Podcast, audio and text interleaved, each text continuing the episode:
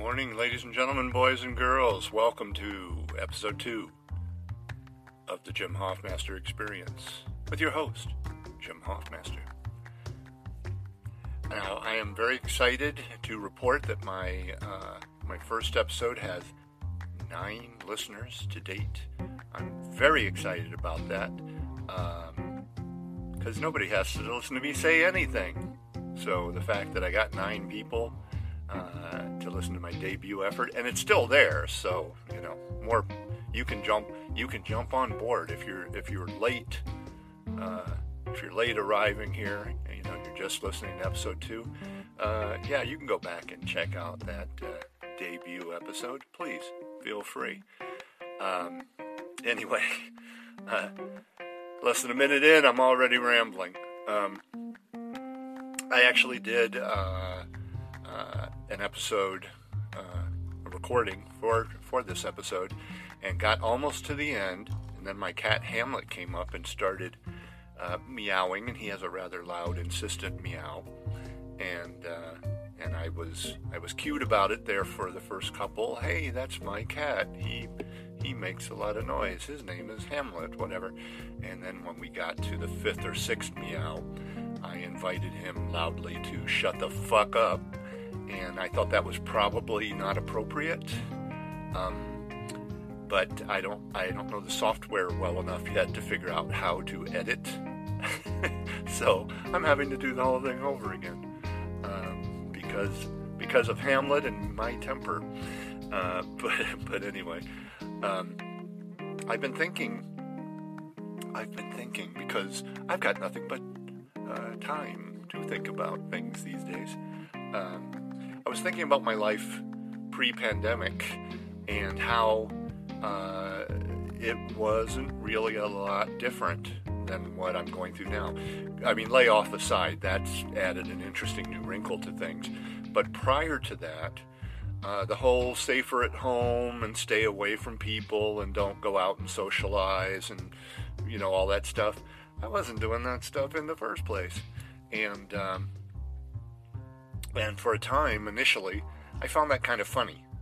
Uh, I, I was prone to making jokes like, ah, now the rest of the world is coming to my way of life, uh, you know, that kind of thing. It's a little less funny now, uh, particularly since uh, one of the few avenues for socialness, for sociability, I can't say the word, for sociability, uh, was was work, um, and I've always kind of been that way.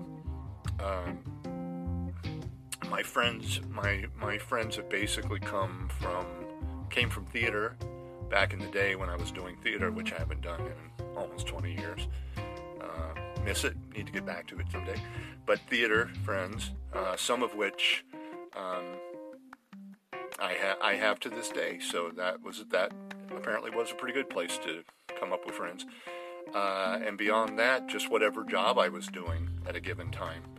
And um,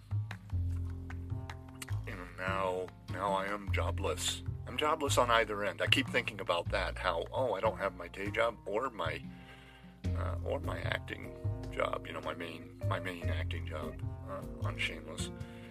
Uh, so what? So what do I do? Um, I do have some some social socialness um, I don't. I'm not. I'm not completely bereft of human contact. Uh, I have my friend uh, Jane and her husband Mark from Michigan who call me once a week on Thursdays typically, and we talk usually for an hour and a half, two hours, something like that. And that's always nice. And uh, and I have my other friend Jane, uh, Jane Jane Rosemont. I think I can say her name. Why not? I don't think she'll mind. Uh, who who um, was a person I knew for years, and then she became a friend, and then she became my director, and then my really good friend, and that's where we are. That's where we are today. And uh, she and I speak uh, uh, quite a bit, uh, pretty much a daily, on a daily basis. Um, often, often about the film. She is um, she is directing a documentary about me called uh, Acting Like Nothing Is Wrong. which I think is maybe one of the great titles ever uh, about a about an actor. And I am an actor. I have to remind myself sometimes I'm an actor even when I'm not acting, because I'm always acting. If that makes any sense, uh, I'm just not always getting paid for it. Ooh, wasn't that wasn't that semi-profound? Uh, but anyway, um, she and I talk. She and I talk quite a bit, often often about the documentary and uh, and uh, about about life in general. Like I said, we've we we were friends before, and and we're better friends. We're better friends now. We've become quite close.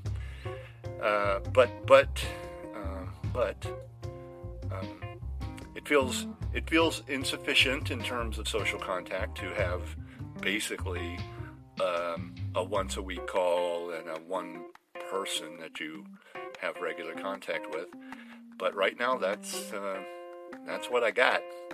Um, I was happy. I am happy to report because this was a concern of mine. I thought, well, once my you know I've gotten laid off and uh, all those quote unquote work friends are going to drop off the map pretty much instantly. But but um, I actually had a Zoom call with a couple of of my uh, former coworkers uh, last night, and it was quite delightful. I have to say, uh, we talked for the better part of an hour, and um, one of my concerns was take away, uh, you know, the common the common thread of of work, and we wouldn't have much to talk about. And of course, since my layoff is fairly new, and the and the fact that the organization is in flux, to say the very least, um, did did mean that a lot of our conversation still did kind of center around work. The fact that I'm not doing it, the fact that they kind of still are, but they're you know kind of concerned about you know what's happening here, where does this all go, you know how much longer do we have a job, you know that kind of thing. Um, but we did talk about other things, and we just enjoyed each other's company, and that that was reassuring that was reassuring for me. And they even talked about uh, getting uh, getting together um, some of my other coworkers and having a little a little Zoom shindig. I know I know Zoom fatigue is a thing for like a lot of people.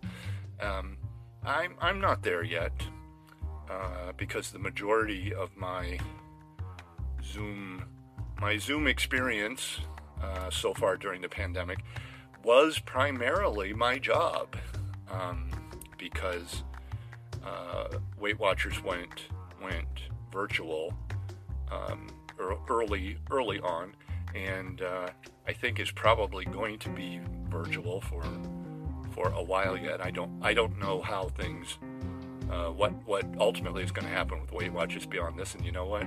I don't give a fuck because I don't have to anymore. but uh, um, that was my only real, my primary experience with uh, dealing with Zoom. So I am not uh, experiencing Zoom fatigue just yet. Um, so anyway, they they uh, they said they're gonna they're gonna try to get uh, some of my other coworkers together, and we'll have a little uh, we'll have a little group uh, group Zoom party or whatever, and should be fun. So, so life life has thrown me a little bit of a curve. Um, there are some challenges ahead. One big challenge I kind of have decided, and I'm going to tell all nine of you. I think I have like nine listeners so far. Um, I'm going to try not to have a day job moving forward because I don't like that I have lived my life spending the bulk of my time doing things that did not didn't do anything for me didn't enrich me financially because I've worked at a series of low level retail service jobs that didn't pay for shit. Uh, but even more to the point, I've spent my life uh, the, and the bulk of my time working at jobs that didn't do anything or didn't do much for me uh, in terms of my interest or my passion or whatever. I enjoyed my job at Weight Watchers in many respects. I very much enjoyed my coworkers. I liked the members. I thought it was a decent thing to be doing, uh, but it wasn't my passion. Um, no, no day job I've ever had has been my passion. I know what my passion is. My passion is acting, performing. So I'm going to try to do that. and this is kind of part of it. So, so um, if this just sounds like a ramble and you're not getting much out of it, um, I get it. I don't. Uh, this is not what these. This is the fledgling effort. I don't think this is what. This is where I'm ultimately going to land as a podcaster. Um, but hopefully, if you if you are enjoying this, if you're getting something worthwhile, tell your friends because Jimmy could use an audience. Um, not just and not just emotionally, not just because he's needy and needs people to talk to or to listen to him, though there is that. Um, I pragmatically need an audience because uh, nobody's gonna nobody's gonna pay me unless uh, unless I do, and Jimmy needs to get paid. I need I need to get paid. So anyway, uh, I hope you're holding up well during our uh, during our trials and tribulations right now, and uh, we'll check in with you again soon. Take care.